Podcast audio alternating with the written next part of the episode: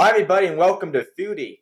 This is going to be a little bit of an interesting podcast right here when we are on of our signature special podcasts right now here on Foodie. So, this week we're going to be discussing the coronavirus, um, the virus that started in China, and how people have gone nuts about it. Um, the media has been covering a highly over overreactive thing on this virus. Um, if you go on any media network, you're going to notice that. One thing you will notice that um, Simple Carne Media, um, Foodie, and all other publications that we're in charge of have not published a single thing on the coronavirus because we do not want to spread panic um, anywhere. So let's just talk about what in the world's going on, some experiences at all, you know, doing our Walmart shopping, what you can stock up on, and what you just don't need to stock up on. So let's just talk about all of this. So one thing I just want to, you know, come out and say first is that overreacting can can cause more harm than actually non-overreacting. And what I mean by that is if you buy too much hand sanitizer that medical officers can't get it, that's not a good thing. So I want people to know that. Just don't overstock, leave stuff for other people so that everybody can get it. Basically, right now, and you're going to Walmart or any large retailer right now, you're going to notice something. Black Friday shopping has came early, except there's no great deals and everything is normal price. So here's what's going on. If you go into Walmart, you're going to get a line from the back of the store to the front. It's chaos. It's chaos there. Now, I mean, when I say it's chaos, I mean it's utterly insane what is going on at Walmart right now. It's awful. It's a lot of time. It, it's just I cannot apprehend what's going on down there. If you go to Safeway, which is a grocery store chain, there's lines around their stores right now. It, I mean, it's it's really chaotic. Now, I have noticed that some stores, uh, like Safeway, they're stocking up incredibly well. At least my local one is. I mean, they have bread being put up just as fast as people are taking it. I have some people who have been at Walmart reporting to us that that has also been happening. But since we have not been at Walmart, I cannot exactly tell you if they're stocking up that fast. We do know that um, Amazon is experiencing a toilet paper shortage. And that, I mean, now is probably a good time if you want to save some money to install one of those Japanese toilets that, you know, sprays, you know what I mean. You've seen the thing in the movie Cars. Don't know what it is, Google it.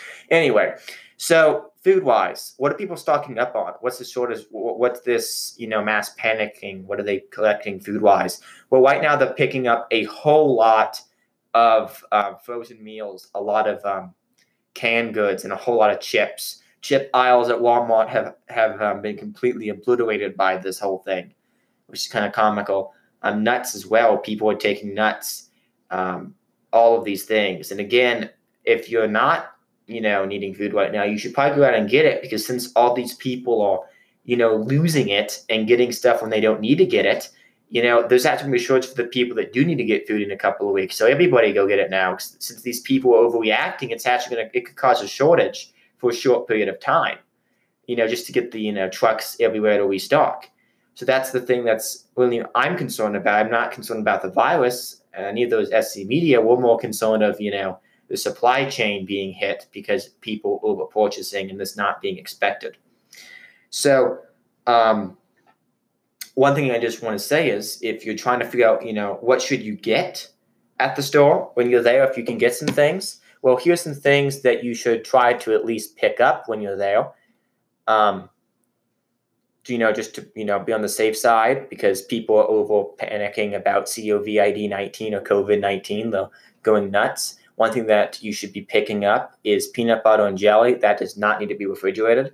It is easy to make. You can buy a lot of peanut butter, a lot of jelly, a lot of bread to store it for a long period of time. You know, the bread, but hey, can also get some crackers to put that stuff on. That work just as well.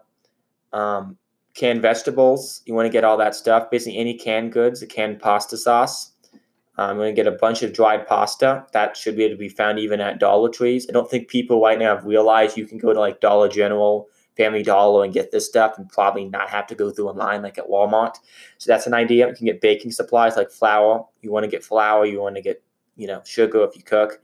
You want to get all those basic things like vanilla, you know, for all that baking stuff. Coffee, get a bunch of coffee right now because I mean, that aisle could also be obliterated because people are losing it. Freezer stuff, you want to stock up on that.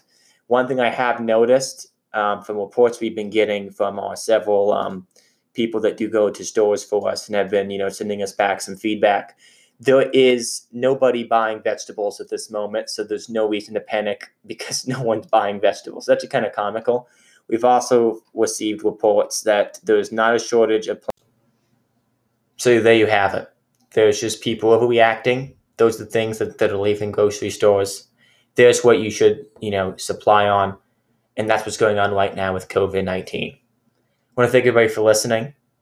Just remember to stay calm. There's been a lot of um, false information sent around about this virus, so make sure to check the CDC for up to date information on how to stay safe with it.